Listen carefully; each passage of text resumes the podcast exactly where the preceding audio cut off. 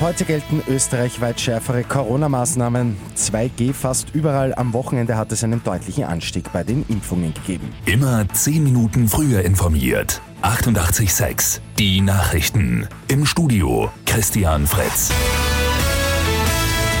Mit heute gelten in Österreich einheitlich strengere Corona-Regeln. Kurz zusammengefasst gilt fast überall, wo ein 3G-Nachweis bisher notwendig war, jetzt die 2G-Regel.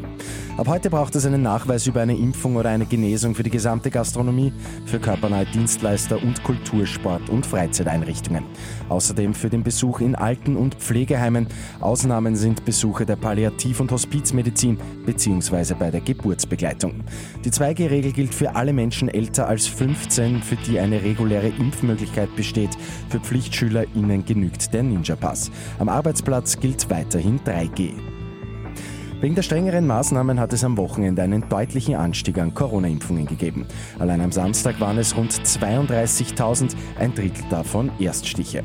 Die meisten durchgeführten Impfungen am Samstag waren mit mehr als 17.000 die sogenannten Booster-Impfungen.